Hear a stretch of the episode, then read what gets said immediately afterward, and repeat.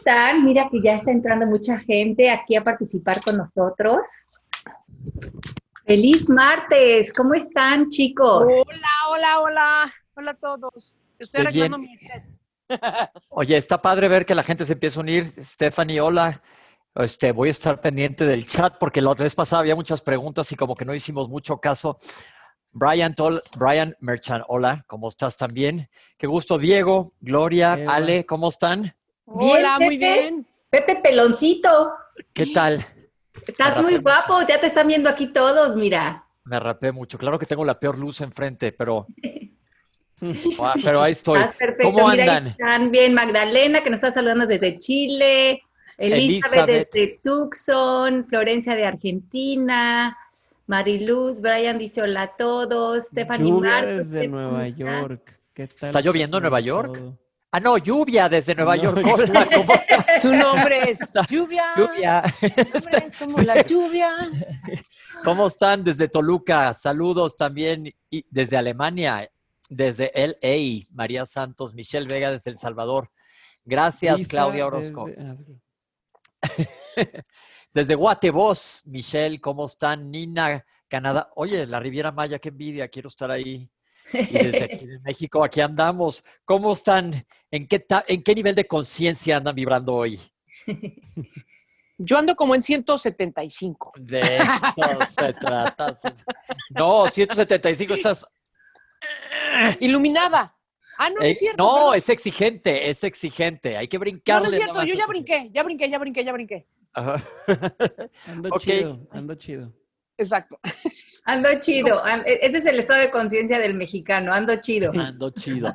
no me toca. María Santos, David Pereira, Fabiola Trujillo y Beto Olvera. Hola desde Michoacán.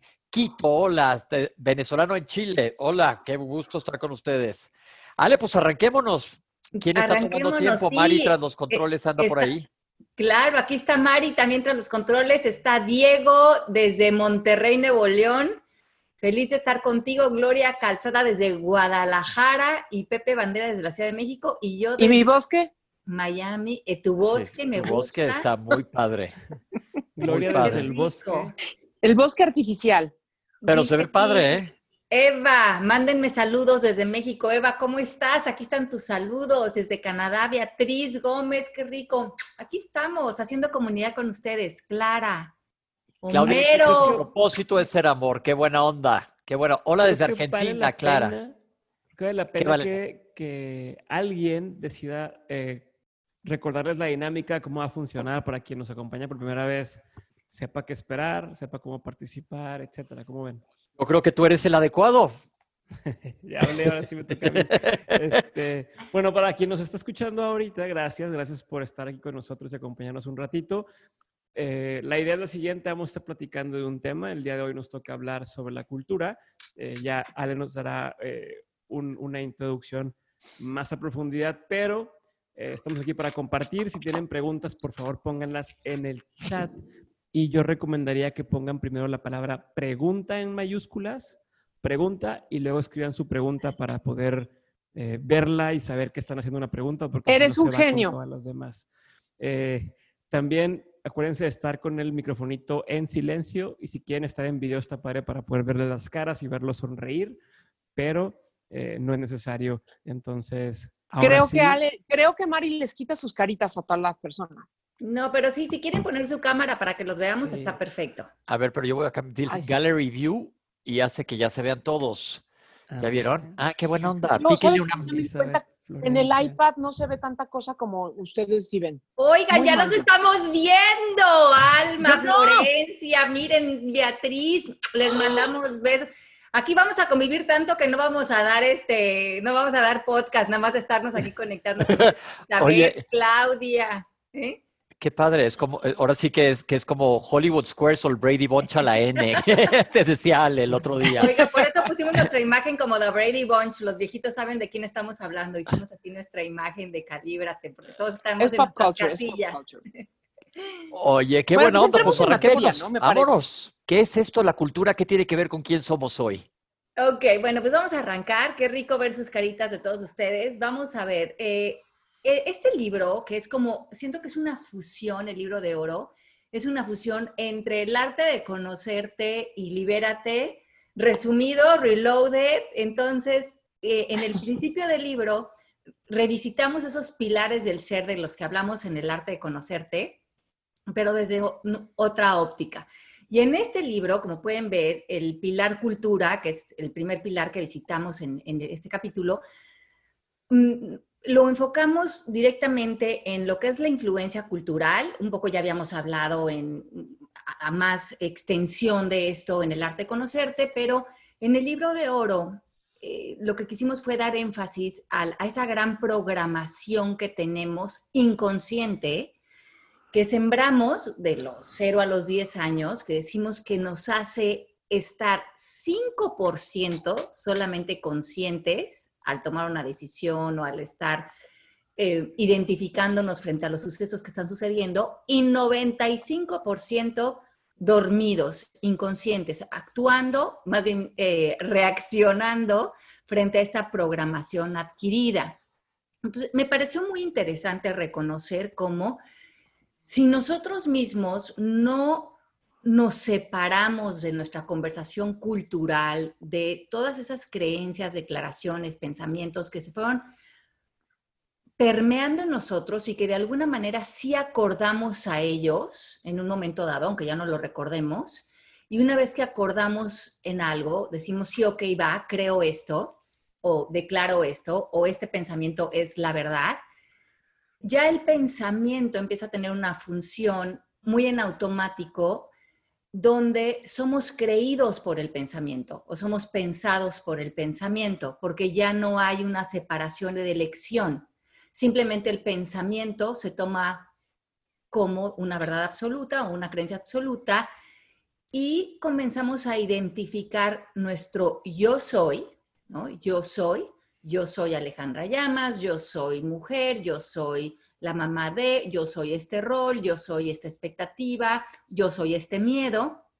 Y comenzamos a hacer esta, esta distorsión en el lenguaje donde nos permeamos en una nata de creencias que creemos que son individuales, pero más bien son colectivas y culturales y también familiares. Y el siguiente fenómeno aparece, que es el que hablo en el libro, que son todas las fidelidades o las, em, todas estas lealtades que hacemos a estas creencias, porque creemos que son lealtades a la tribu, a la familia o a la comunidad. Y aquí brinca ese instinto de sobrevivencia, de decir, bueno, en mi familia lo que es leal, lo que es correcto, por ejemplo, es tener X suma de dinero o X exposición al mundo o eh, rebeldía hasta cierto punto o eh, en mi familia todas somos solteras o en mi familia todas nos casamos el resto de la vida o en mi familia todos somos mujeres decentes o somos mujeres luchonas o somos hombres de bien o yo qué sé, o sea, lo que lo que te haya comunicado el clan, que es lo que los códigos muy impregnados en nuestro inconsciente, tanto familiar como comunitario, como colectivo, a lo mejor de ser mexicanos o de ser guatemaltecos o de ser argentinos, también hay estas lealtades invisibles. Y este es otro tema interesantísimo, porque si no lo hacemos consciente, mucho de lo que estamos haciendo en nuestra vida es terminar con relaciones o vivir vidas o vivir programas que se apegan a estas lealtades. Y luego decimos, qué raro que yo acabe con esta vida, tan parecida a la de mi mamá, mis tías, mi abuela o, o los de mi familia o los mexicanos, en todos los resultados que damos en nuestra vida, en nuestra economía, en nuestro sentido de de dramatizar o de no de dramatizar, porque ¿cuántos de ustedes no les pasa que van a la comida familiar? Bueno, ahorita van a la comida virtual familiar y, sucede que el tema de mi familia o la lealtad familiar en mi familia es la crítica. Entonces todos nos sentamos y nos ponemos a criticar a López Obrador o al presidente del momento o al coronavirus o el dinero o la crisis. Y casi que si tú no participas en la conversación, no está habiendo una lealtad familiar. Eres el raro. Eres el raro. Entonces, cuéntenme ustedes, ¿qué lealtades familiares al leer este capítulo han descubierto en ustedes? cuáles son de ustedes y cuáles están dispuestos a soltar. Porque, ¿qué creen? Las, estas lealtades familiares o de la tribu, de la comunidad, son colectivas. Entonces, seguramente las que ustedes están deshaciendo son muy similares a las que yo estoy deshaciendo. No, no somos como muy especiales para el ego. Yo creo que es bien interesante porque leyendo el capítulo dices que los griegos ya se daban cuenta de esto, pero lo admitían. Es decir, remóntense a la cultura griega y ellos ya se dan cuenta que esto pasaba, pero aún así ah, tenías que darles todas tus, ¿cómo se dice?, ofrendas a los dioses del Olimpo, o te iba a cargar en la fregada, o te iba a ir como en ferias si Afrodita amanecía de malas, etcétera. Pero los hindús a la vez también se dan de cuenta y ellos sí lo supieron incorporar como diciendo, busquen más su individualidad. Pero yo estoy seguro que, haz cuenta, porque muchos de estos días, híjole, qué mala onda que crecí en este, en este patrón tan rígido que aquí sí nos enseñaron. Y no es que te lo hayan hecho de mala onda, sino que eran las mismas creencias que se venían permeando de, híjole, patrones familiares como de, no se me ocurre, tienes que ser a fuerzas o abogado, doctor, este, lo que tengas ah, sí. Tú te pusiste la palomita del doctor, Pepe. Este, por churro me gustó, me, gustó la anatomía. Este, pero cosas así, o no puedes decir esto, no puedes decir lo otro, te callas la boca, respeta a tus mayores, lo que quieras tú decir, te lo guardas y te lo callas. Como que eran cosas de educación, porque a bofetones y pellizcos nos lo llevamos. Claro. Y bueno, lo que está clarísimo hoy en día, perdón, lo que está clarísimo hoy en día es que todos somos individuos y que somos distintos y que no importa que hayamos crecido en una familia con tres o cuatro hermanos más, cada uno de nosotros tenemos una manera de ser que va a buscar eh, idealmente representarse y reflejarse en nuestra vida, en nuestras decisiones. Y eso pues va a traernos eh, de regreso felicidad, siempre y cuando estemos convencidos de que eso es lo que queremos hacer. Pero, pero yo sí creo que buscar ser legítimos y, y reales eh, se ha convertido en, una, no novedad, pero cada día en algo más, más posible y más real para todos nosotros. En la generación a la que yo pertenezco, nunca eso fue una opción. Entonces, si tenías dos hijas o, eh, dos mujercitas y dos varoncitos, o sea, los varoncitos los, este, enseñaban igual, las mismas cosas y a las niñas iguales, y se esperaba que dieran todos los mismos resultados, ¿no? Y fueran como cortados con la tijera de eh, el idealismo eh, este, de los papás, de en lo académico, pero en lo social y en, todo lo demás. Yo he ido descubriendo con mucha alegría cómo el poder desaprender la gran mayoría de las cosas que me enseñaron este, e, era posible, pero antes de desaprender, lo que, lo que más liberador me ha parecido es cuestionarlo y decir, con esto, esto que tanto me inculcaron, que tanto me insistió mi mamá, mi hijita, no sé qué, este, es algo realmente que, que, es importante para mí. Yo, por ejemplo, me sentí toda la vida perseguida, y me van a disculpar, por favor, lo digo con todo el respeto del mundo, perseguida, a pesar de que yo tenía una fe ciega, hermosa, genuina, absoluta por, la religión que me inculcaron, de todas maneras yo me sentía observada eh, a cada momento y, entonces decía, no, bueno, no, o sea, no lo haría porque soy, esto yo no lo haría, pero aparte me están viendo. Entonces, este, cuando, cuando yo vi que existía la posibilidad de preguntarme en qué realmente creo, qué realmente me gusta, me interesa, me importa y me hace feliz, mi vida es cuando se empezó a transformar. Y creo que eso es como para mí lo más importante y transformador de esta columna de la, de la cultura y de las enseñanzas, ¿no?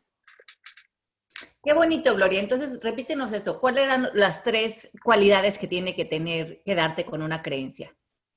Bueno, primero cuestionarla, ¿no? Y ah. encontrar si es real contigo, si resuena contigo, si te resulta real todavía te funciona, porque a lo mejor te funcionó antes, pero ya no, ¿no? Y, ya la puedes dejar ir, le das las gracias, y sí le das las gracias, oye, gracias, ¿no? Pero, por ejemplo, yo siempre, este ejemplo, pues es muy fácil, ¿no? O sea, a mí me dijeron que no podía tener una vida sexual, porque no estaba padre hasta que me casara y pues no iba a ser con un señor y todo el rollo. Y yo creo, hoy en retrospectiva, que me perdí de tener una vida muchísimo más saludable sexualmente y de haber conocido más cosas y de haberle y de haberle dado demasiada importancia a, no es que no la tenga, claro que la tiene, pero no le sabía dar su justo lugar a muchas cosas porque las tenía conceptualizadas, porque me las talaron en la cabezota, ¿no?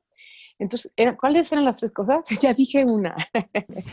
Cuestionarlas, desaprender lo que no te funciona, ¿no? Siendo agradecido, pero siendo muy consciente y muy sincero contigo. Y después salir a la vida siendo quien eres, porque, porque vas a resonar con, con quien también esté en esa onda de ser quien es, quien quiere ser y de buscar estar.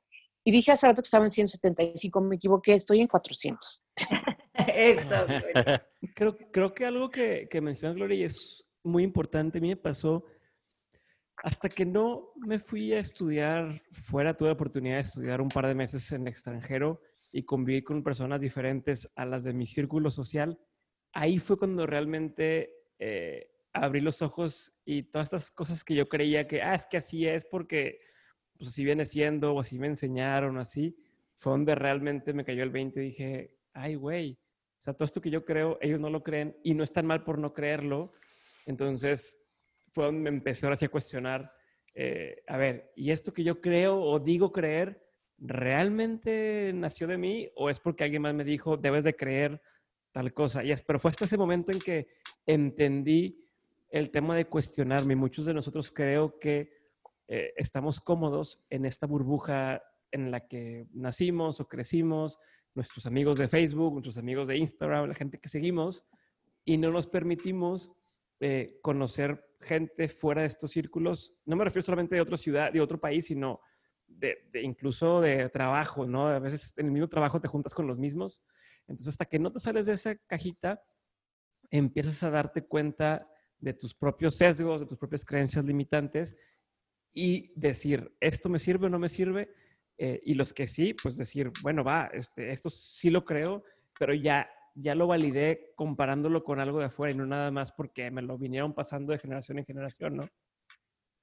Sí, claro, yo creo que es importantísimo eso lo que dices, Diego, que cuando te extraes de la cultura por alguna razón, te vas a vivir fuera o te pones en silencio, ¿no? Provocar estos silencios en tu entorno hacen que veas muy evidente en voz fuerte estas voces, ¿no? Que, que, hemos invitado a nuestro interior, ¿no? Que me encanta, Martha Beck les llama el comité, y es este comité que nos está hablando y que nos hemos eh, eh, dado a la tarea de ver si nos interesa a las personas que hemos invitado a, vivir en nuestro comité interior y a lo mejor ya, como Donald Trump, les hacemos Your Fire, ¿no? Your Fire, y invitamos a personas más buena onda a vivir adentro de nosotros, que sean mucho más amables y que nos inviten a elegir palabras mucho más apegadas a la realidad, que esto sería en esa premisa de Byron Katie de la realidad siempre es más dulce de lo que decimos de ella, ¿no? Y yo cuando aparece una realidad, me pongo en este reto de decir, ¿con qué palabras le puedo hacer justicia a esta realidad para que sea lo más dulce posible? Porque mi ego va a tratar de buscar las palabras más exageradas, más dramáticas y más extremistas, porque quiere que todo sea eh, en, esta, en este vapor del drama, ¿no? Y cuando te pone, cuando aparece una situación y dices, pero ¿cómo podría bañar esta situación con las palabras más dulces? Y entonces es en realidad con esas palabras con las que te estás relacionando, porque finalmente nos relacionamos con significados, no con hechos. Y ese es un nuevo ejercicio. Y a mí me pasó eso, Diego, cuando me vine a vivir a Estados Unidos, que estudié coaching justamente en Minneapolis, Minnesota yo llegué, pues como muy buena latina, con un gran aprendizaje del canal de las estrellas, con una carga de palabras que yo... ¿Qué pasó? ¿Qué pasó? Sí, todas esas palabras de herida, traición, abandono, me hicieron, es su culpa. Bueno, yo italiano, o sea, yo me hubiera ido a pelear por el casting de, de, de Mariela del Barrio y igual y si me lo hubieran dado, ¿eh? Porque, o sea, no me, y yo lo veía normal. ¿Por qué? Porque vemos que en la cultura no nomás replicas reacciones, replicas palabras, replicas que, ves justificada tu reacción porque es la reacción que el e, e, exterior ve como apropiada a lo que estás diciendo y a lo que estás viviendo. Vamos a hablar de un tema muy común, terminar una relación. O sea, terminar una relación es punto, terminó una relación, ya no hay nada más que decir, se acabó. Los latinos, ¿qué tal usamos palabras como la ruptura, la herida que me causó, lo que me hizo, me desgarró, me, destruyó emocionalmente el haber, este, o sea, tenemos un drama y, lo, y lo más dulce es, terminó la relación, punto. Yo quién quiero ser frente a eso, ya está. Pero utilizamos casi todos los fenómenos que suceden para empapar. Y si yo hubiera ido con Gloria en ese momento y le hubiera contado mi drama, Gloria me hubiera dicho, tienes toda la razón. ¿Y qué hijo de la mañana? ¿Y por qué? Claro. Entonces empezamos a replicar estas creencias en el exterior y por lo tanto no vemos lo locos que estamos. Porque si prendemos la tele o prendemos el Netflix o vamos con la amiga, todo el mundo nos dice, es que no hay otra manera de ver esto. Él es el culpable, tú eres la víctima y replicamos con las mismas palabras y nadie nadie está lo suficientemente despierto para decirte, ¿y por qué eliges esas palabras? ¿Y por qué le, por qué le estás poniendo todo? Porque el drama... Sí. Porque el drama es socialmente aceptado. Punto. Y es que a mí eso me impacta mucho y, y en nuestra cultura este, que tanto amamos, pues se usa muchísimo, ¿no? La culpa, la victimización y el drama total, ¿no? Este, me hiciste acordar de una vez, no les voy a contar mis historias personales, pero una vez que yo terminé con un novio que yo me tiré. ¿Quieren que cuente rápido? Ah, es, rápido. Entonces yo terminé con este. La relación no servía para nada, nunca sirvió para nada, nunca tuvo que haber sucedido, yo creo. Pero bueno, la viví y lo que sé. Cuando termina, yo estaba tan que le, decía, pero es que yo necesito que él me diga qué fue lo que hice mal. Cuando yo le era la que quería terminar esa relación, porque yo sabía que no servía para nada, pero yo quería encontrarle más drama y más profundidad y rascarle más, porque seguramente en, en este rompimiento yo iba a encontrar alguna lección para mí que me iba a servir para, para tener éxito y un amor eterno en la siguiente oportunidad. O sea, güey, cálmate, nada, nunca esa relación nos equivocamos, nos aceleramos, no teníamos que haberla tenido una relación más que de amigos, y, pero después yo me quería seguir así echando clavados así en el drama. Ay, ya, oye, pobre. Sabes que a mí me pasó mucho lo que tú dices, Diego. Yo, nosotros crecimos en una burbujita, pero en esa burbujita había reglas súper, súper estrictas que mientras eres niño, pues como que las llevas, ¿no? Y respetas. Pero haz de cuenta, por ejemplo, yo me acuerdo un concurso de natación o de equitación, si no ganaba yo primer lugar, no sabes cómo me iba. Tenía todo que ser ultra, hiper perfecto. Entonces entras a lo que dice el libro, que empiezas a hacer las cosas por satisfacer a la demás gente. Total, que para hacer, yo también les voy a contar una historia rapidísima. Para hacerles el cuento corto, yo tenía como ocho años, mis papás se van a un viaje y les dan un recalentón y regresan avisando que vamos a tener un hermano más. Entonces, este, me quedé pensando, ¿un recalentón qué significa? Un recalentón. Y entonces de repente, pues, ¿cómo? Si ya estamos todos muy armados, me dijeron, bueno, tú, primero que nada, este, te tienes que salir del cuarto que estás, vamos a construir en el jardín otro cuarto me mandaron a vivir al jardín y me daba terror atravesar el jardín para irme a mi cuarto.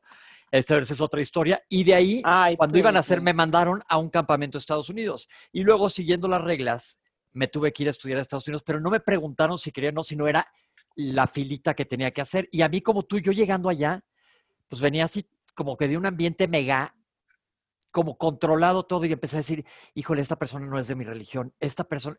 Y luego dije, ¿y qué tal si todo lo que yo he aprendido está del nabisco, de la tiznada, y está pésimo? Y me la empecé a pasar como chango en liana. O sea, me la pasé bomba, bomba, bomba, bomba, bomba, y empecé a descubrir miles de otras cosas que dije, pues qué bueno, todo lo que me enseñaron, gracias agradezco porque hay que saber agradecer, pero neta hay muchísimo más allá afuera, fue más que nada curiosidad. Y aunque ya viviendo allá pasaron cosas que no voy a platicar, etcétera, pero tengo mucho que agradecer de haber abierto los ojos de esa manera, decir, pues hay mucho más que esto, como los caballos que, que, que te llevan en el parque, así es una objetada, perdón, que traen así unas cosas para que no puedan ver más que para adelante. Así estábamos viviendo yo y mis hermanas. Y regresé y empecé a cuestionar y a cuestionar y a cuestionar y me voltearon los dientes, pero hasta hoy sigo cuestionando mil veces porque creo que sí es súper válido y la neta estoy bastante contento por eso. Porque siempre es, ¿por qué? ¿Y por qué? Y luego se abrió una puerta y había tres, y luego abría las tres y había diez, y luego había diez y había cuarenta, y la verdad ha sido padre entrarle a eso. Yo, yo la forma en que lo veo, eso, mi forma de manejarlo en ese entonces, porque sentí que me quité un peso enorme de encima, era el que yo sentía que traía una, una backpack, una mochila, y conforme vas creciendo, tus papás te van poniendo ahí, ¿no? El di por favor y gracias, saluda, eh, no fumar, eh, haz esto, no, no hagas lo otro, y entonces llegas allá y te presentan una serie nueva de valores, creencias, y dices, mmm, ese me gusta, pero para que se me quepa en la mochila tengo que sacarme este otro que ya no me está sirviendo y no lo voy a seguir usando. Entonces aprendes a ver qué sacas de esa mochila, qué cosas nuevas metes y entonces tu mochila se vuelve algo mucho más ligera y es lo que tú realmente quieres cargar, pero ya incluso te diste la tarea de abrirla y saber qué fregados traes ahí dentro que antes ni siquiera te habías dado cuenta. Pero luego, ¿sabes qué pasa? Bueno, no sé si ustedes se identifiquen conmigo y si sí, me lo pueden poner ahí. Regresas a ese tipo de viajes y, ojo, cuando digo viaje, no solamente es a ciudades, es incluso fui a un curso y hay gente diferente a la que siempre me estoy llevando, ¿no? Regresas de este viaje o esta nueva apertura de conciencia y tu círculo social es, es que cambiaste un chorro. Es que eh, eres otro y ya no te reconozco y o siento, yo regresaba y me peleaba en mi casa porque, no sé, ya no me estresaba por algo que antes a mis papás les estresaba y querían que me estresara y es, es que esto ya no me preocupa. O mis amigos, no, pues yo pienso esto. Y entonces todo el mundo te quiere convencer de que vuelvas a ser la persona que eras antes de irte porque si no, ya no pueden, no sé si ya no pueden manipularte igual o ya no pueden manejar la relación igual porque ya eres distinto. No sé si les ha pasado algo así y cómo sería la manera correcta de manejarlo. Yo creo que eso es algo muy común porque cuando estamos rompiendo estas lealtades culturales o familiares, no las rompemos justamente, Diego, porque sentimos culpa. Porque sentimos culpa porque creemos que vamos a justamente dañar el vínculo, eh, lastimar a otros, hacerlos enojar, no estamos haciendo lo correcto o lo que se espera de nosotros. Y lo que sí sucede es que muchas veces sí se rompen ciertos vínculos, sí se rompen ciertos vínculos y tenemos que estar dispuestos a sentir la culpa que viniera con eso. Pero como bien dicen el libro, la manera de reconocer esto es ver si algo lo estás haciendo porque crees que lo tienes que hacer o porque o, si sientes, si sientes que lo quieres hacer. Y ahí ves la diferencia de cuando estás actuando desde una lealtad o cuando estás actuando desde tu autenticidad. Ahora, cuando tú le dices que sí a la lealtad familiar, te estás diciendo no a ti. O sea, no es que no, eh, o sea, que no está sucediendo un cierre para ti. Eh, e, entonces, sería interesante que también analicen y piensen, cuando le digo que sí a esta lealtad familiar o social o tal, ¿qué estoy negando en mi vida? ¿Qué estoy no permitiendo entrar? Y también hacerse 100% responsables de eso, porque, por ejemplo, si tener, vamos a poner el ejemplo del dinero porque es un ejemplo como muy concreto vamos a decir que han pasado en su, en su familia ciertas creencias de lo que de el dinero que se debe de tener y hasta cuánto. Y no nada más se los han dicho, lo han actuado, lo han dicho con dichos, lo han hecho señalando otras personas, eh, lo, han, comparado con la idea eh, moral, social, que es decente, que no es decente. Y resulta que llega la vida y tú ves que tu resultado de tu cuenta de banco es a lo mejor muy similar al de tu tribu al de tu comunidad. ¿Qué te puedes estar diciendo? ¿Qué podrías estar repitiendo porque no quieres sobresalir, porque no quieres sentir la culpa de ser diferente, de estar en una posición diferente hacia los tuyos? Entonces ve cuál es el origen cuando, todos los recursos están disponibles para todos. Y yo creo que aquí saltamos a la segunda parte también de la parte de la cultura en el libro, que habla acerca de las responsabilidades falsas porque estas quiero, creo que se conectan, Diego. ¿Cuántas veces, por ejemplo, si regresamos al ejemplo del dinero, dicen, si yo tuviera independencia económica, dinero, tranquilidad, entonces voy a sentir la responsabilidad de rescatar a la tribu. Ahora tengo que rescatar a los que no tienen dinero o a los que no están resolviendo sus, sus temas. O entonces, muchos de nosotros también nos quedamos atrapados en estas lealtades, en estas fidelidades de vivir en pequeño, justamente por creer que si no también tendríamos que adquirir una bola de responsabilidades falsas. Y esta sería otro tipo también de trampa de lealtad familiar. Ok, si tú vas a, a, sobresalir, vas a jalar con la tribu, ese sería otro mensaje de la tribu que también sería interesante que viéramos. Entonces, ¿cómo le hacemos? Bueno, hay que estar eh, dispuestos a vivir con esta culpa, ver realmente qué la origina, pero la culpa se va a deshacer cuando veamos que o nos eh, quedamos tantito tiempo con la incomodidad de la culpa y vemos qué creencia o pensamiento la está provocando y la cuestionamos y nos damos el regalo de sí actuar liberados de esa lealtad eh, colectiva o familiar o de tribu y también ver eso que va a sumar en energía a nosotros, porque al soltar ese sistema de creencias, toda esa energía que, que estábamos poniendo para sostener que no entrara la abundancia o que no entrara el amor o que no entrara la paz, regresa a nosotros y vemos lo abundante que hay en todo momento eh, en regalo para nosotros. Y yo creo que es importante, vas, perdón, Diego. No, es que una pregunta, nada más para tocar la pregunta del, que, están haciendo aquí en el... Hay muchas preguntas, sí. Sí, hay una específica que dice sobre este tema, perdón, Pepe, si quieres me la puedes contestar tú. Dice, dice Alma, eh, hola Alma, dice, sugieres alejarte de ese ambiente para poder quitarte de forma más fácil esta creencia de lo que debemos de ganar y no sentir culpa o el querer rescatar a los demás? O sea, como es, ¿conviene alejarnos o se puede trabajar de otra forma? Es que por ahí va lo que yo iba a decir ahorita que Ale nos diga. no quiere decir con, esta conversación, no quiere decir que, que todo lo que aprendimos está mal porque puede haber muchas cosas que te resuenen y que sí estén de acuerdo contigo, porque por alguien, alguien más decía por aquí, este, no me acuerdo, ya se me perdió muchas preguntas, pero decía, pero ¿qué tal si algunas cosas sí estoy de acuerdo? Obviamente es ver qué te resuena y qué no. ¿Cómo ves, Ale? Claro, no, no, estamos hablando de qué está bien y qué está mal.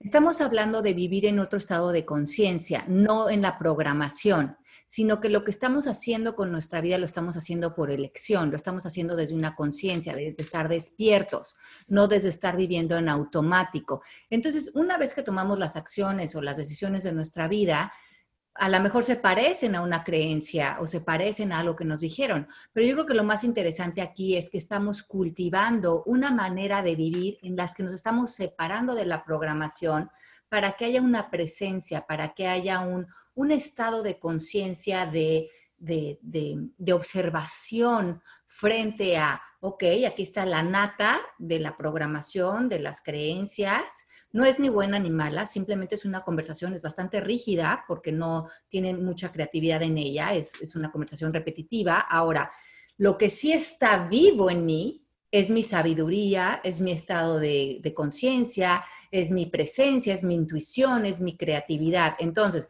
¿necesito esta nata de conversación para relacionarme con el mundo? Definitivamente no, porque traes un equipo que es mucho más vivo y que está, y que está en ti en todo momento. Lo que pasa es que la, programación le ha dado la espalda. Entonces, no hay creencias ni buenas ni malas, simplemente no creo que traigan mucho nuevo al plato, ¿no? A, la, relación con, con, vivir un presente vivo. Y sobre todo que te apaguen lo que tú traigas adentro, tu flama. Exacto, exacto. Porque entras dentro de un molde.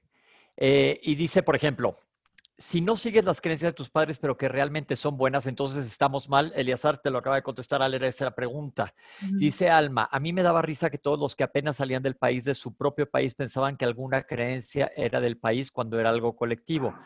Pues sí, puede también estar pasando. Y que si puedes repetir las tres partes, dice Sofía. Las tres partes de Gloria. Sí, Gloria.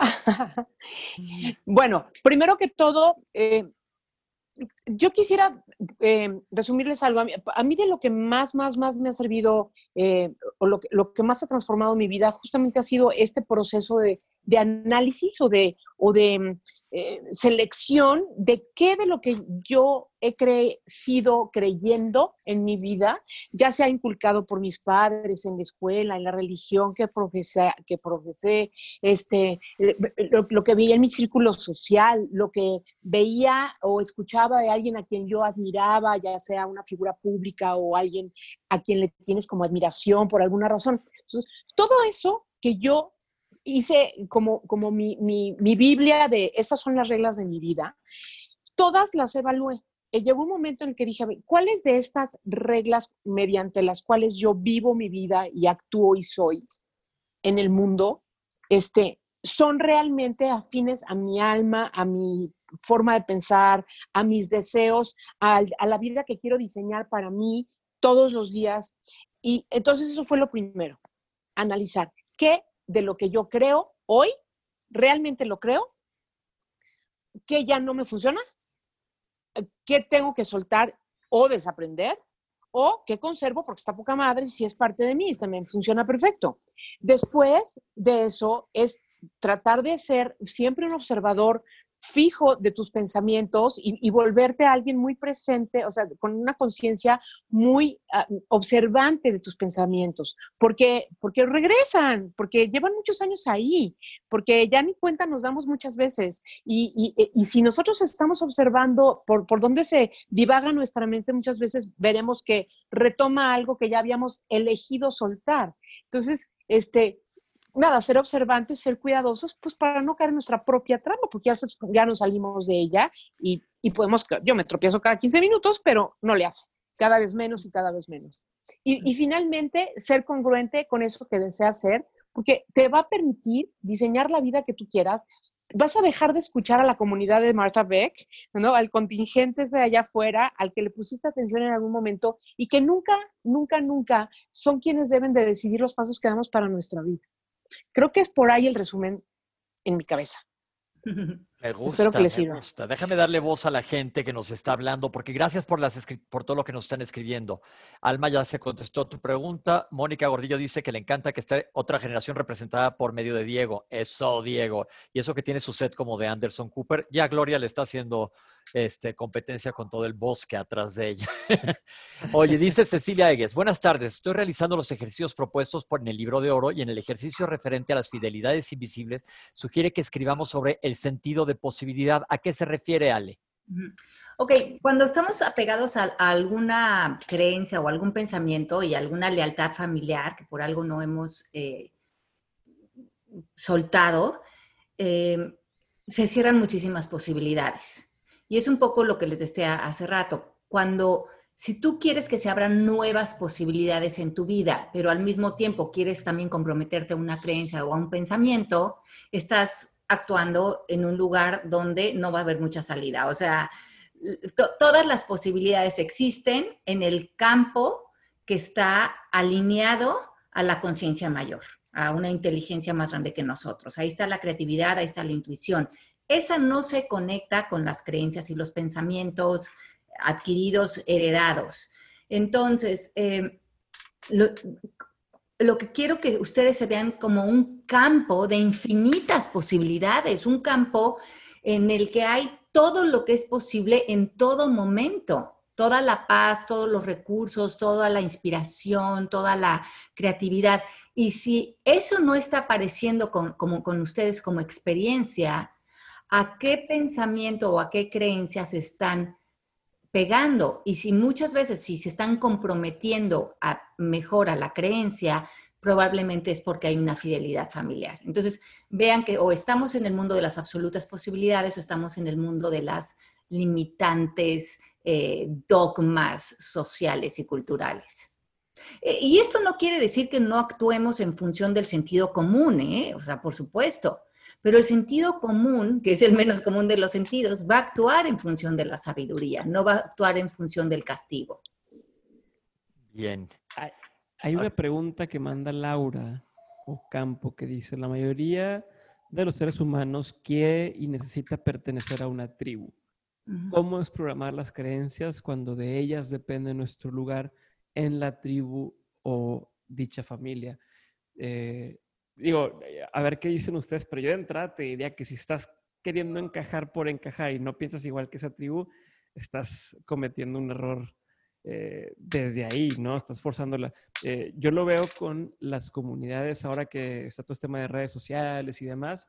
Eh, la gente, por ejemplo, que es parte de la comunidad de, dementes, de, Insider, de, del podcast que tenemos, son personas que todos piensan distinto, o muchos piensan distinto. Hay quien es católico, hay quien es ateo, hay quien cree en la dieta keto, hay quien dice que esa es la peor dieta del mundo. Sin embargo, todos tienen eh, un propósito en común que es llevar su vida eh, como el siguiente paso hacia adelante, llevar su negocio el siguiente pasito hacia adelante. Entonces, esa creencia es la que une a todos y todos tienen eh, la, la, mentalidad o esta apertura de mente de voy a escuchar las demás ideas de los, las ideas de los demás. algo tiene que haber de positivo en esas ideas, pero al fin de cuentas cada quien decide qué hacer y todos buscan el mismo camino, ¿no? Pero eh, ahí lo importante es que nadie le impone nada a nadie, nadie te dice que si no piensas como yo, no eres parte de esta tribu o de esta comunidad. Entonces ahí lo que yo opino sería que eh, tú primero que nada piensas a dónde quieres llegar, o sea, qué quieres hacer, qué quieres lograr, ya sea quiero correr un maratón o quiero eh, ser la persona más feliz y demás, y entonces te juntes eh, o, te rodees de gente que tiene ese mismo propósito que tú y va a ser mucho más fácil todo. No vas a sentir que estás forzando las cosas, no vas a sentir que tienes que cambiar para encajar. Simplemente en tu misma búsqueda de lograr lo que tú quieres y juntarte con gente que quiere lo mismo que tú desde diferente ángulo, vas a encontrar esta tribu, esta comunidad de la que estás hablando. Y hoy en día, con el poder de las redes sociales, es mucho más fácil que nunca.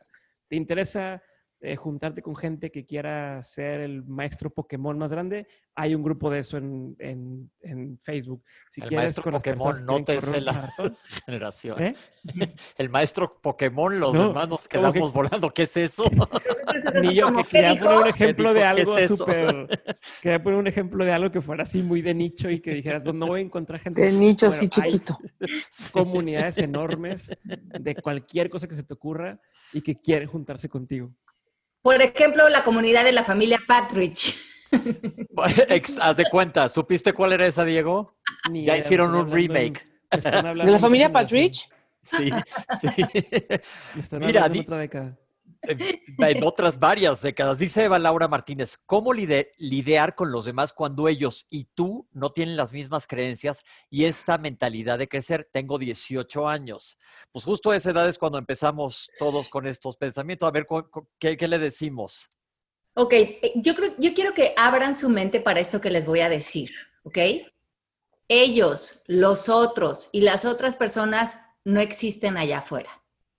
Exacto solo existen a través de tu percepción de ellos. Entonces, cada vez que estás diciendo, es que ellos dicen esto, o ellos se van a enojar, o ellos tienen estas creencias, o ellos, ellos, ellos, ellos, quiero que regresen a su comité, porque es su comité, el que está en su cabeza, replicándolos a ellos. ¿Ok? Entonces, ellos en realidad no existen. Y si ustedes se van a vivir a Timbuktu, se meten a la selva y se meten, ¿quién, quién, quién crees que se van a ir con ustedes? ¡El comité! Ellos. Entonces te vas a, te vienes, dice, debo de pasar tiempo en silencio. Pues si te llevas a todo el mundo en tu cabeza, pues da igual que pases tiempo en silencio que no lo pases, porque vas a creer que siguen ellos contigo. Entonces, ah. e, es importante que reconozcamos que todo ese universo, todas esas voces, todos ellos que creen que, crees que están afuera, son réplicas de voces acordadas adentro de nosotros. El ejercicio que me gustaría que practicaran esta semana es que vean a todos los seres humanos, como ahora sí que como nos enseñó Jesús, como hermanos pudieran percibir a todas las personas más allá de lo que dicen, de lo que piensan y de su comportamiento y ver su inocencia, ahí se darían cuenta que no hay nada diferente entre tú y el otro.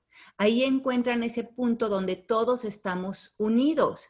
Y ahí, ahí reconozco que esto que tú ponías en voz fuerte para que tuviera eh, injerencia en mí es porque estaba replicando algo que estaba en mí, que creía que eras tú y que me negaba a verte en una dimensión más profunda.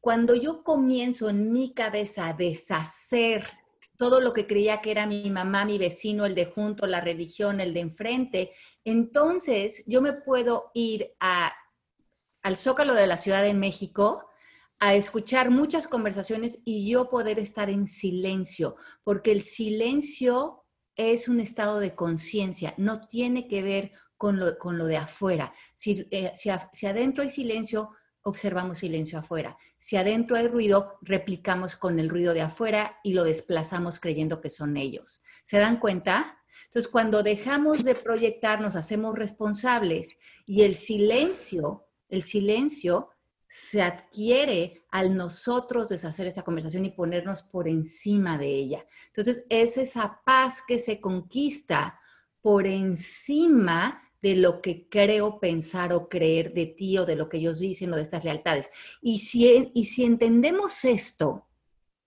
conquistarán las lealtades familiares y las, y las lealtades a la tribu, porque están en amor. Entonces ustedes van a ir a comer a la comida familiar o se van a juntar o, van a estar en donde sea y van a huir y van a huir a las gentes hablando, pero lo que están hablando ya no tiene un significado para ustedes y ustedes pueden ver más allá de lo que la gente dice y pueden ver la presencia del otro.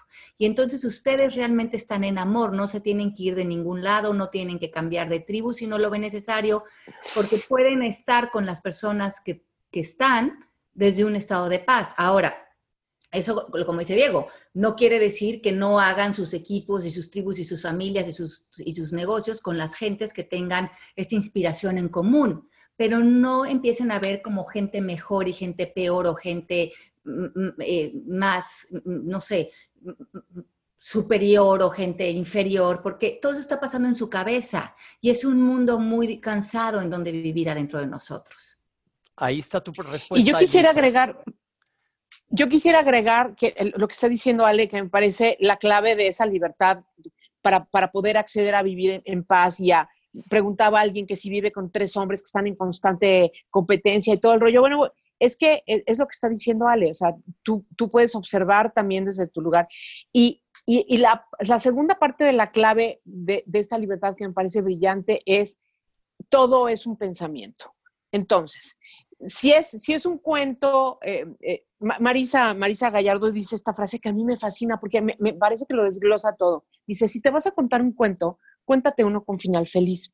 Entonces, entonces, no permitas que tu mente construya pensamientos de María Mercedes, ¿no? Este, de drama, de, de competencia, es que esa persona es tóxica, todos esos son pensamientos. Si nosotros permitimos que esos pensamientos estén, vivan, convivan, se desarrollen y, y den hijitos, pues entonces somos parte de ese caos pero todo está aquí adentro y tenemos absoluto control. Ahí sí tenemos el control sobre lo que sucede en nuestros pensamientos. Pueden aparecer pensamientos indeseables, claro que sí. De repente dices, chin, ¿por qué me vino este pensamiento a la cabeza? Pero, pero también lo puedes eliminar. Lo observas, le, le das chance tantito y dices, sí, ok, bueno, bye y, vas a otra cosa. O sea, el poder está dentro de nosotros, el poder de mantenernos en paz, en bienestar, en, amor, en, esa contemplación que me gusta mucho que usas mucho esa palabra, Ale, porque yo te veo a ti como alguien que hace mucho eso. Tú estás en, ese estado lindo de contemplación, donde participas, estás, das amor y todo, pero no, no, no hay un involucramiento en lo que no construye y no viene de ahí. No sé si me explico. Tampoco tendrías que la otra persona no estar en donde está, ¿no? Por ejemplo, mi hijo que tiene 18 años, que quiere estudiar economía, que se va a ir a Nueva York a estudiar y que tiene esta mente, una mente pues muy joven y muy apremiada por, el sistema aquí en Estados Unidos y tiene y, se está cargando de muchos conocimientos y estadísticas y la economía y esto. Y eso es en donde está ahorita él y él me cuenta toda su mente, cómo la está cargando de, toda esta información, que él en este momento le parece muy válido. Yo no pensaría que él no debería de estar ahí. Simplemente yo lo veo y él me cuenta de todo esto que aprende y toda esta ambición de conocimiento que tiene y yo se me cae la baba por él, porque no quiero que sea un minuto diferente, porque yo veo sus ojos y veo su espíritu y veo cómo él está en la etapa de lo que está viviendo y yo lo que yo estoy viviendo y lo mío tampoco es mejor que lo de él. Simplemente eh, la capacidad de amar y de conectar y de estar en presencia es lo que nos hace realmente conectar, no tener que todos pensar igual, como decía Diego, todos tener las mismas creencias, porque es que eso al final de cuentas eh, no, es nada, eh, es, es, es una ilusión, ¿no? Hay una pregunta interesante. Ay, que ya se me fue, es que se pasan las preguntas. Dice Angélica, ¿cómo saber si hacer un cambio en tu vida es un atentado a ti mismo para buscar dolor o si en realidad es una liberación? O si al, o si al atentar estamos repitiendo patrones. ¿Cómo, cómo no le entendí bien a la Eh, pregunta? Que, es, que, si, que si aventarte, haz de cuenta, salirte de, de tu caja es un atentado contra ti mismo buscando dolor o si es una liberación, porque ahí sí cada quien está en diferente situación. Bueno, yo creo que es muy fácil ver esto. Si estás actuando en, en función de cualquier lugar por encima de la tabla de conciencia que la tiene en el libro, que es valentía para arriba, están actuando en función de su contexto de maestría, de su congruencia, del amor. Si están reaccionando desde exigencia, miedo, enojo, culpa, vergüenza, estás reaccionando en extensión al miedo. Entonces ahí podrías ver que si te vas a retirar de una caja o si te vas a retirar de una situación, nada más verifica que te estés retirando desde un contexto de maestría, lo que podría resumirse muy fácil a con un corazón en paz, sin juicio, sin pensar que el otro está bien y, o tú estás mal o eh, tú estás mal y el otro está bien. O sea, cualquiera de esas dicotomías de, de- de- de- de juicio, porque entonces en realidad eh, te estás yendo con toda la ilusión en tu cabeza en vez de la, la- el, el haber eh, pues alineado esa, esa percepción a una verdad, ¿no? Claro. Y dice Eva, ¿cómo puedes ver como hermano o tratar bien a las personas que te hacen o te han hecho daño? Bueno, lo que pasa es que ahora sí que me- a mí me encanta ese dicho que dice lo cortés no quita lo, val- lo valiente, ¿no?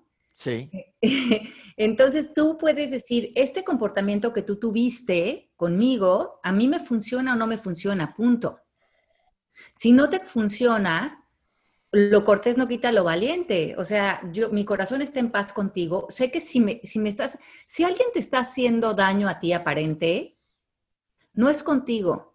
Imagínense el daño que se está haciendo a esa persona a sí mismo. O sea, tú no puedes dar lo que tú no te estás dando a ti.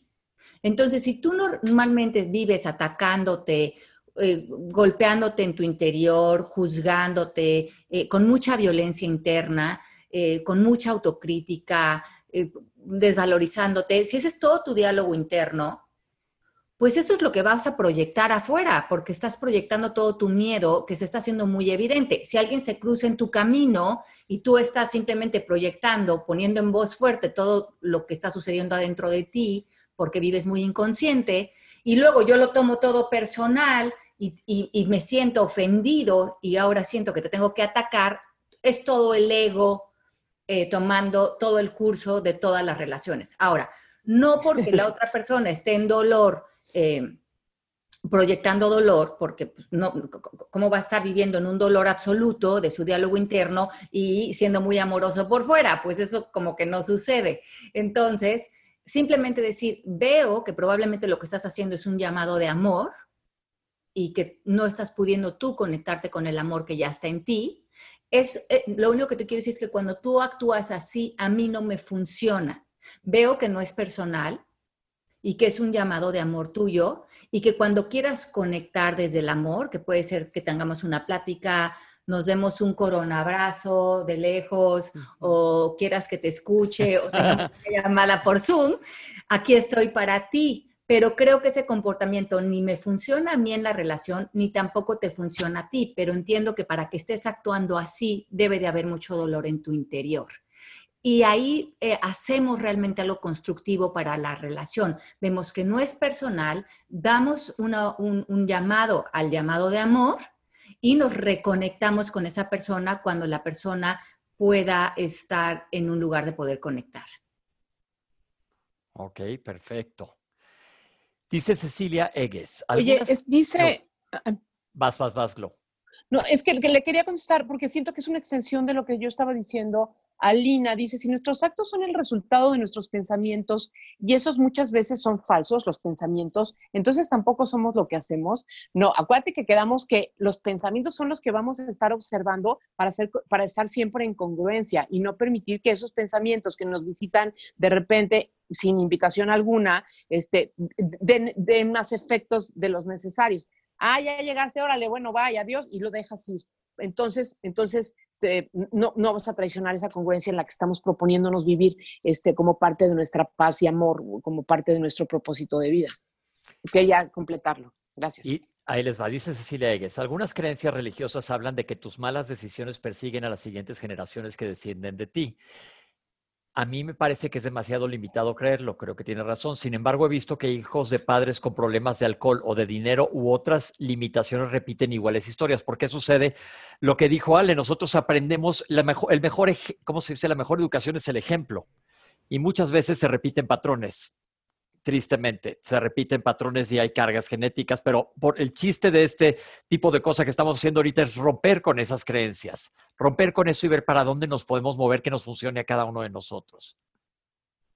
¿Cómo ves, Ale? Claro, porque mm, la, la manera en que mayormente aprendemos desde niños es por imitación y nosotros comenzamos a imitar a nuestros papás, imitamos su lenguaje, imitamos sus creencias, imitamos su, su ejemplo, imitamos eh, sus dichos, imitamos su comportamiento, ellos nos enseñan a vivir no nada más mm, eh, poco con lo que dicen, mucho con lo que hacen. Y si no eh, ponemos un, ojo observador ante nosotros, de respetar a nuestros papás, pero verlos como algo, como una opción, esta es una alternativa, pero yo puedo generar una diferente alternativa si tomo otra ruta. Entonces ahí es muy importante ver si estás siguiendo hábitos de tu familia o de tu tribu que probablemente a ti ya no te funcionan. Dice Vicky, ¿cómo criar en pareja cuando tu pareja no comparte tu manera de comunicarte con tus hijos? ¿Cómo evitas inculcar a tus hijos estas creencias que son parte de la tribu? Ok, entonces esa es una buena pregunta que hacen porque es un poco, siempre acuérdense que cuando estamos en el cómo le hago, cámbienla por cómo le ego. Cómo le ego es control. Y eso entra mucho en las relaciones humanas y con los hijos mucho más. ¿Cómo le ego para que mi hijo no adquiere estas creencias de, de mi esposo o de la familia de la tribu? ¿Qué creen? Probablemente sí las van a adquirir y sí las van a, actuar sobre ellas, el hijo. ¿Y qué creen? A lo mejor eh, va a estar padre porque cuando vean que no les funciona, se van a leer el libro de oro o se van a escuchar los podcasts de dementes, o, o sea, se van, van a empezar los niños, eh, o sea, nada es bueno y nada es malo. Eh, las conversaciones no son ni buenas ni malas y a veces para despertar nos tienen que incomodar lo suficiente. Entonces, no, por ejemplo, con mis hijos. Mis hijos los metí en una escuela tradicional, los eh, van a ir a una universidad y la gente me dice, pero ¿por qué no escogiste algo diferente para tus hijos con tu manera de pensar? Porque si no conoces bien el sistema, ¿cómo le das la marometa al sistema? Si no conoces bien los sistemas de creencias, ¿cómo le das la marometa? ¿Cómo, sabes ante qué estás irrumpiendo algo, ante, qué haces esa rebeldía? Entonces, eh, el, sistema cualquiera, social, cultural, familiar, te tiene que incomodar lo suficiente para que quieras verlo. Eh, y, eso es muy importante. Y, para, y para poder realmente moverte a otro lugar, tienes que haber conocido muy bien el sistema. Y creo que si ustedes están aquí es porque han conocido muy bien el sistema de creencias. Entonces, si ustedes pensaran, creo que es malo que yo pensé así o yo me crié así, pues no porque cada cosa que ha, que ha pasado para ustedes, hasta cada sufrimiento que hemos tenido, ha sido un empujón para nuestro despertar. Ha sido un empujón para, para evolucionar en tu estado de conciencia. Entonces, que se incomoden lo suficiente los niños hasta que eso sea lo que rompe el cascarón. si no, volvemos en esta idea de querer proteger cuando la experiencia humana no es a través de la protección. La experiencia humana evoluciona en función de la incomodidad. Y yo creo que dando las oportunidades de explorar, ¿no? Sabiendo que hay algo más allá afuera, más del cascarón en donde estás metido. Oye, pues investiga esto, averigua esto, tú ráscale, ve que te late y que no, que te va a resonar a ti sí y que no, porque no tiene que ser igual a lo que tú pienses. Exacto, exacto. y cada persona tiene que, tiene que estar expuesto a lo que la vida le tocó, o sea, y, la vida que, que, te toca vivir es la vida que te toca vivir a ti, para que tú vayas muchas veces a través de tus crisis eh, encontrando ese, ese, crecimiento en ti, ¿no? Crisis, crecimiento. Y, estar peleados con las crisis es no querer ver esa mariposita que va saliendo, eh, que va sacando sus propias alas, ¿no? Dice Elisa García que si tocar fondo, pues no, no es que sea necesariamente tocar fondo, yo creo que sería mucho más padre si desde chico veas que hay un panorama amplísimo, todo un bosque para ir a, descubrir, a ver por dónde, no un caminito así cerrado como de, los toros, de por donde ve el toro a que, al, ruedo. Claro, y hoy en la mañana estaba reflexionando en algo bien lindo, ¿no? Que decía que pues los grandes maestros, ¿no? Que han, que han caminado en el planeta como, como Jesús o como el Buda como los grandes maestros hindús, ¿no? Que, han dedicado su vida a, comprender a, nivel más profundo el origen del sufrimiento humano, ¿no? Y, lo que es muy alentador es saber que, por ejemplo, en, la religión a lo mejor católica lo llaman salvación, eh, salvar tu alma del sufrimiento, ¿no? Y lo hacen a través de esta conexión con la divinidad o con la verdad. Eh, los hindús lo llaman iluminación, Iluminación es simplemente vivir con la premisa de que eres uno con el todo, simplemente, en vez de sentirte alguien separado, ajeno, culpígeno, que se ataca y que sea violenta. Eh, es una persona que se sabe conectar con todo y vive con esta humildad de ceder el paso. Y para, el Buda, eh, eh, lo que él le llamó fue el fin del sufrimiento. Él, llamó a sus enseñanzas el fin del sufrimiento. Pero todas estas, por ejemplo, mm, mm, mm, enseñanzas tan poderosas, lo que no tienen en común es que todo este fin de sufrimiento, esta salvación o esta iluminación sucede por en, un, estado de conciencia por encima de cualquier creencia. O sea, el apego a cualquier creencia o a cualquier pensamiento resulta un obstáculo para el fin de sufrimiento. Sufrir equivale a creer. Eh, algo, creer que algo es real que no es. Es ponernos estos lentes de una percepción que tiene carencia o que cree en el sufrimiento y lo ve como válido. Entonces yo creo que esa es la invitación de esta semana, ¿no? Eh, ver, eh, muchos de nosotros estamos en esta crisis, por eso estamos haciendo este bootcamp, en esta crisis del coronavirus, pero que nos está invitando a tanto crecimiento individual, colectivo, eh, del planeta humanitario y qué estoy dispuesto a romper en mi cascarón para caminar en función de decirle sí a este momento. ¿Cómo le puedes decir sí a este momento? Y a todo lo que traiga, económicamente, en el rediseño de su profesión, en, en, perdones que a lo mejor han estado ahí pendientes y que habían estado huyendo de perdonar y de quitarse resentimientos y ahora los están viendo de frente y decir, ya qué hago con esto, o con estas culpas que les ponía todo el mundo y ahora ya no sé eh, a quién depositar. Y Jetsa dice, abrazar la incertidumbre, eh, o inclusive también quitar la palabra incertidumbre, porque aparentemente lo que teníamos antes era un control aparente. Y a lo mejor lo que nos está dando de regalo la vida es que no hay una incertidumbre, es que lo verdadero nunca se va a destruir. Lo que se está destruyendo es una, una ilusión óptica. Entonces, ¿en dónde vivíamos? En la ilusión óptica o lo que es eterno en nosotros, ¿no? Y eso también es una nueva invitación. Oigan, pues estamos acercándonos al final del programa. Eh, no sé si cada quien quiere.